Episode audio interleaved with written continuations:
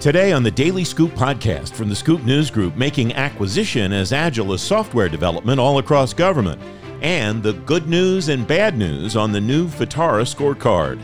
It's Monday, August 1st, 2022. Welcome to the Daily Scoop Podcast. Every afternoon, you'll learn what's going on today in government. I'm the host of the Daily Scoop Podcast, Francis Rose. Here's what's happening now. The Chief Information Security Officer at the Bureau of Alcohol, Tobacco, Firearms, and Explosives is stepping down. Jay Ribeiro writes he'll leave ATF August 26th after almost 4 years there. He hasn't said what his next move will be. You can read more about that story and lots of other news at fedscoop.com. The Deputy National Security Advisor for Cyber and Emerging Technology, Ann Newberger, and the Director of DISA, Lieutenant General Robert Skinner, are two of the headliners for Defense Talks. It's happening September 15th at the Ritz-Carlton in Pentagon City. You can see the rest of the lineup and register through the link in today's show notes at thedailyscooppodcast.com.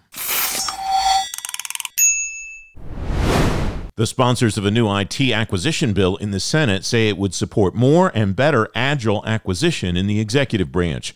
The bill would make it easier for agencies to buy commercial technology. Dan Chenok is executive director of the IBM Center for the Business of Government. He's former branch chief for information policy and technology at the Office of Management and Budget.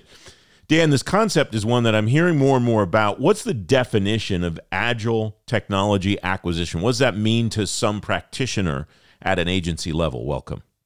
Thank you, Francis. Always great to be here.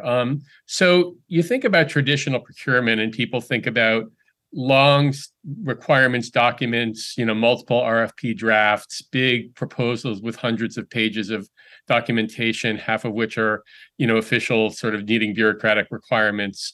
And then you think of an award where a contractor kind of gets a big award, and then, goes and does its work for, months, sometimes even years, and then comes out with a set of services or technologies or a combination of the two that, in the past have often gone over budget and behind schedule and that sort of thing. So one of the thoughts is, how do you accelerate value in the procurement lifecycle? And this has been a discussion for some time, without violating the FAR or other sort of procurement norms or program integrity rules around responsibility to the taxpayer. So the idea of agile procurement or incremental procurement really grew out of the agile software movement, which talked about iterative development, customer feedback, integrated project teams, and applying those sorts of principles to the procurement system. And so this means, rather than having like a large requirements traditional procurement process, you could do sort of a vendor show and tell to see, rather than create a big giant document, you could have people come in and do a demonstration and then maybe sort of award a first round of a contract to, let's say, 3 or 4 companies, all of whom would be working on turning prototypes to pilots and then, developing scale from that so that you're kind of not relying on a single source, but you're getting multiple inputs. So this type of incremental, rapid development is what people tend to mean when they talk about agile acquisition. How practical is that given what we have to deal with the FAR?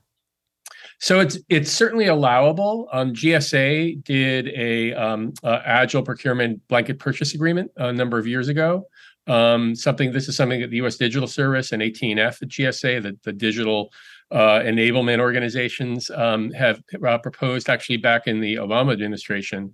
And there's interestingly a new pilot procurement on the defense side of the defense. I think it's the Agile Procurement Pilot Program or words to that effect in the 2022 National Defense Authorization Act, the NDAA.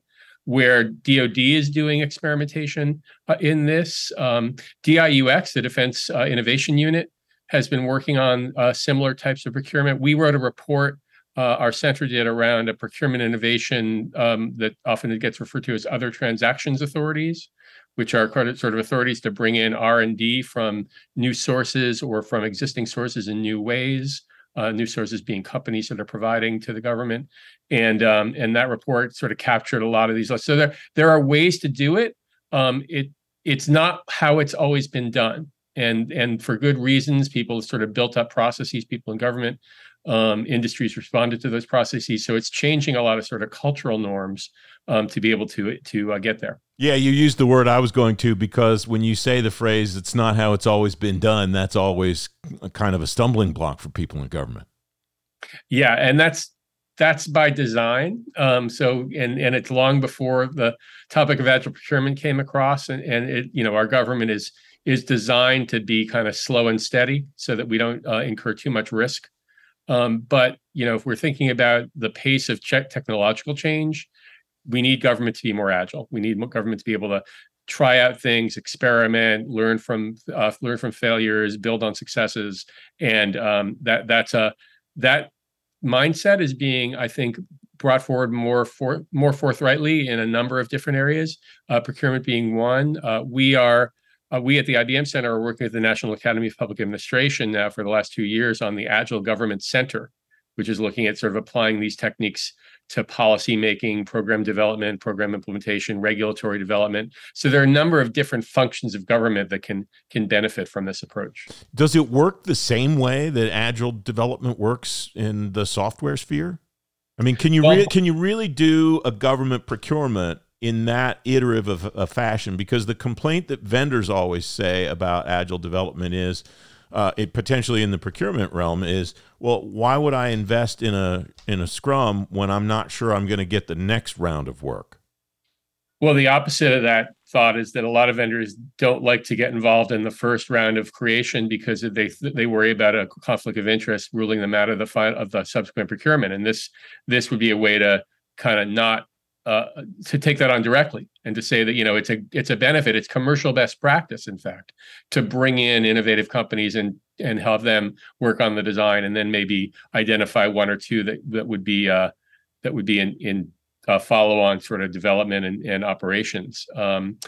So there are ways to accomplish this within the current rules, and it's a question of, you know, does the agency want to enable multiple vendors to come in and demonstrate how this works, to do so in a way that the agency iterates and sort of says, all right, we like these three components of what you proposed, but those two we are not so happy with. But this other company over here, they're really good at those two. So we want to kind of build something going forward that brings together, maybe in some sort of a joint venture. And having those kinds of discussions is something that you know, benefits both parties. I've sometimes in the past said, you know, wouldn't it be great if, you know, not necessarily to one vendor, but, you know, a lot of the time from the government's perspective, there's one company's like, you know, the best, but it's a close call. And like they've got stuff that's you know, they can work on, and another company's got stuff they can work on. If you think about an agile iterative procurement, it's hand in hand with maybe thinking about how do you develop a procurement strategy that's more flexible and nimble and takes advantage of the best that multiple companies bring to an offer. Sort of like multiple cloud environments in an agency where you take advantage of different strengths of different cloud providers. All right. What are the other stumbling blocks potentially to doing this well besides the cultural one that we've already talked about, Dan? Well, funding is an issue, certainly. The traditional budget process, which is a long tail, you know, it takes 3 to 4 years from the time an agency thinks of an idea, assuming it's got an annual appropriation, to the time it spends the money, is an issue. So if you want to do an agile procurement and you're spending money that, you know, is going to be spent 3 or 4 years from now, or you're trying to sort of bend the rules about money that was awarded, you know, 2 years ago, but is on a multi-year kind of cycle, that's difficult. Another stumbling block is in the commercial space. A lot of companies will invest up front and sort of work on these iterative processes, and then they'll know that they could take a risk, but that the return will come in terms of savings that they provide. And in procurement terms, this is often called share in savings. And in government, you need special authorization to do that because of the Anti-Deficiency Act, which requires government to have money for everything it pays for. That tends to require you to have money in the government account that pays for the activity up front. So it limits the industry's ability to put something forward and share the risk with government. So there are special statutory authorizations that are exemptions for that. Energy savings performance contracts are one form of that the Department of Energy now has. and other federal agencies where energy savings companies can come in and say, all right, you're spending, let's say, $1 million on energy for this building. We can actually cut your cost to $500,000, and then we'll take our contract payment out of the savings, and then you get to keep some of the savings too. So there are creative ways to go forward. It's just a matter of sort of thinking about what are some precedents that the government can build on. Dan Chenok, great to talk to you as always. Thanks very much. Thank you, Francis. You can read more about Agile Acquisition in today's show notes, thedailyscooppodcast.com. I'm Francis Rose, the host of The Daily Scoop Podcast. Coming on the next episode, fixing the IT problems at the Thrift Savings Plan. Kim Weaver of the TSP is on the next Daily Scoop Podcast tomorrow afternoon at fedscoop.com and wherever you get your shows. Changes to the FITARA grading system push grades down across government, according to the new scorecard out Thursday. 8 agencies are down, each by about 1 full grade. Carol Harris is Director of Information Technology and Cybersecurity Issues at the Government Accountability Office. She testified about the FITARA scorecard. Carol, welcome. Thanks for coming on the program. What is different about this scorecard? As you warned us last time you were here, it looks different today than it did last time. Welcome. Thank you. Yeah. So 2 major changes to the scorecard, scorecard 14, as compared to the previous one. That is the sunset of the existing data center category.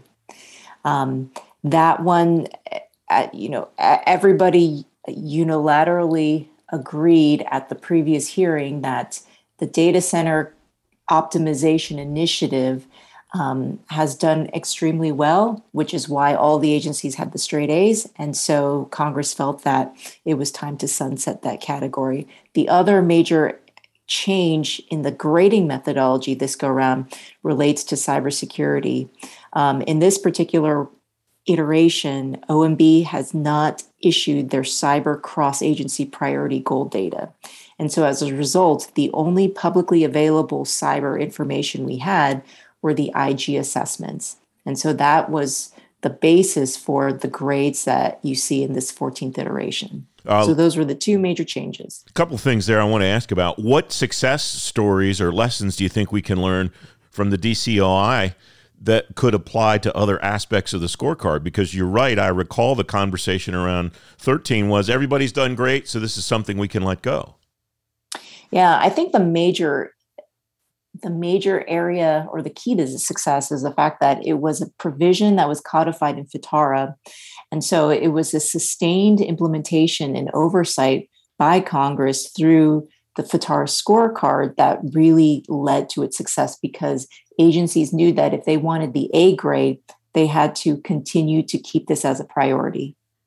Is there anything about the data center optimization initiative that could potentially result in an agency backsliding and it being something that maybe needs to come back to the scorecard, or at least needs to come back to some kind of oversight? Well, I think that if agencies stop reevaluating their current inventories of data centers, and looking to see to what extent they could further push more applications into the cloud, then that's where you would see a backslide in that agencies become stagnant. And so that the remaining data centers that they have open, if there's a portion of those that could be virtualized and further consolidated, that's what we want to see. But if agencies don't continue to press that issue, then that's where we could see a backslide. You mentioned the cyber grades. Cyber grades not great overall. Lots of orange and red, D's and F's. What's the cause of that? You mentioned it's Inspector General reviews from 2021, I see on the scorecard. Is there the FISMA audits? Is there something about that that's problematic compared to what the posture of the agencies actually is on cybersecurity, Carol? Or are the agencies still this many years into this still in that bad a shape cybersecurity-wise? Well, I think the problem here that we have is the IG assessments is just one metric. So it's an important one, but it's not necessarily representative of the cybersecurity posture for the agencies.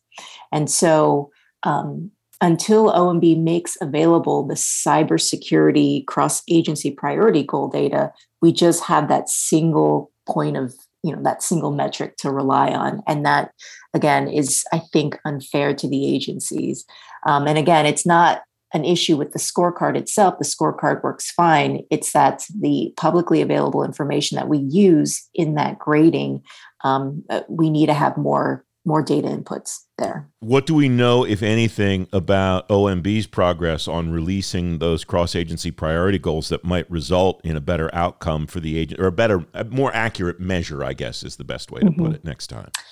Well, Chairman Connolly indicated at the hearing that he had a conversation with OMB, I believe the night before the hearing, and I'm not exactly sure the reasons why the cap goal data was not released, but everybody was in agreement that it needs to be remediated as soon as possible because they are out of compliance with the law. No, and I do believe that OMB it is making every effort, according to Mr. Connolly, that they're going to make it right.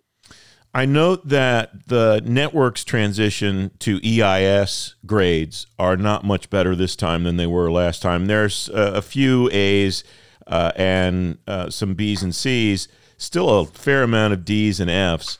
What's behind that? Are agencies giving any kinds of reasons why they're struggling with the transition off networks? Yeah. So in comparison with the previous scorecard, there were 17 agencies that had either a D or F. This go around, we've got 14. It's better, but agencies still aren't moving fast enough. The primary reasons why that agencies have told us is, the complexity of the telecommunications requirements, as well as a lack of resources available to put towards that initiative to get those comprehensive inventories and start moving them to the new set of contracts. And, with regard to the complexity of the requirements, as well as, I believe, complexity of the contracting issues, GSA does have a lot of resources, a lot of good resources available to those agencies. So I would strongly encourage them to take advantage of them to be able to work through those issues and get off of those legacy contracts. I'm looking broadly across the card now, Carol, and the historical scorecard grades agency-wide. The trend really overall is in the right direction, isn't it? I mean, the first scorecard back in 2015, your predecessor, Dave Pounder, made sure to point out way back when that this was not something that was intended to be able to beat agencies over the head with. But the trend lines that we see over 7 years are the trend lines that we hope to see over 7 years, I would imagine. Is that a fair estimate on my part? It sure is, and that's exactly right. We've seen agencies make a lot of great progress since the first release of the scorecard. And again, I think that the scorecard itself has been a great vehicle for agencies in making sure that they have the FITARA provisions as a top priority and to continue to implement the law. And I think that the takeaway here in looking at this great success is the scorecard needs to evolve even farther so that we are capturing those new and emerging areas that we need in order to make sure that agencies further improve on their IT modernization efforts. Okay. I want to talk about what that looks like in a moment, Carol, but there's two things on the scorecard that are positives that I want to make sure that we highlight. One of them is agency CIO authority enhancements regarding software, only 2 D's and 2 F's. Everybody else is in A's and B's. That's another success story that strikes me. I'm not sure people would have anticipated a couple of years back. Exactly. About 82% of the agency's software projects are now being developed utilizing incremental development, which is, a known best practice for IT modernization. So that's great news there on that front. And the other one is chief information officers as the direct report is either the secretary or the deputy secretary of the agency or equivalent. This one, we only have two agencies, Justice and Labor, who are not reporting directly to either the secretary or deputy. And this says here underneath this column on the scorecard to be sunset. This is such a success that you're not going to track it anymore? I believe Congress does want to sunset this area, but they're going to keep a very eagle eye approach to it because, again, CIOs need to have that equal footing with their other C-suite executives. And this emphasis in the organization structure can't be understated. And again, Mr. Connolly at the hearing made, great note of that. All right. What do you think the scorecard looks like in iteration 15 in 6 months, Carol? What's likely to change that CIOs should start thinking about now? In my mind, it's the legacy IT issue. Again, over 80% of the $122 billion that are spent annually on IT goes towards the operation maintenance of old systems. And in order to improve our systems and also improve their cybersecurity posture, we got to move them into more modernized areas and more modernized systems. And so my comments at the hearing were that let's take the great success of PortfolioStat and move that into the legacy IT space. So instead of this focus on the reduction of commodity IT systems, the IT infrastructure, the business systems, let's replicate that on the legacy IT side, where we have this systematic dialogue between the senior agency executives and the federal CIO to have that focus and that attention paid to the legacy IT systems in need of most attention, and then change that success metric or that metric for grades in that area from cost savings to the decommissioning of these legacy IT systems. So I think that's one key area that should be on the horizon. Carol Harris of the Government Accountability Office, always love having you on the program. Thanks very much. Oh, you're welcome. Thank you, Francis. You can read Carol's work on the FITARA scorecard. Find a link to the new edition of the scorecard in today's show notes at thedailyscooppodcast.com. The Daily Scoop Podcast is available on all the podcast platforms. If you don't want to miss a show, you can subscribe and get the show every weekday on Apple Podcasts, Google Podcasts, or wherever else you get your shows, and on any device you get your shows. And if you really like the Daily Scoop Podcast, leave us a 5-star rating and a review. It'll help more people find the show. The Daily Scoop Podcast is a production of the Scoop News Group in Washington, D.C. James Mahoney and Carlin Fisher help me put the show together, and the entire Scoop News Group team contributes. The Daily Scoop Podcast is back tomorrow with Kim Weaver from the TSP. Until then, I'm Francis Rose. Thanks for listening.